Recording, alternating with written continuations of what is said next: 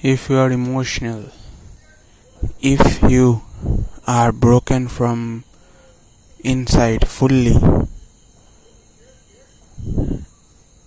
if you are broken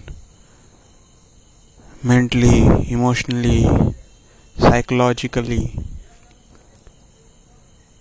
and from all over inside, and you have lost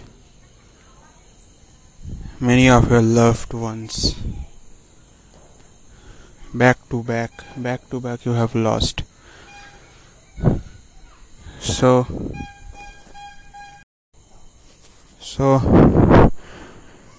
don't look on that what you have lose don't look at that side what you have lose but keep going. So you have losing back to back back to back. Just stay calm and watch what is happening in front of or in your surroundings. But but don't quit.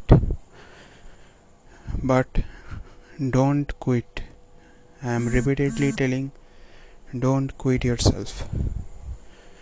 If you are doing any work or you are a student or you are a husband or your wife or you are a boy or you are a girl or you are a brother and my sisters don't quit.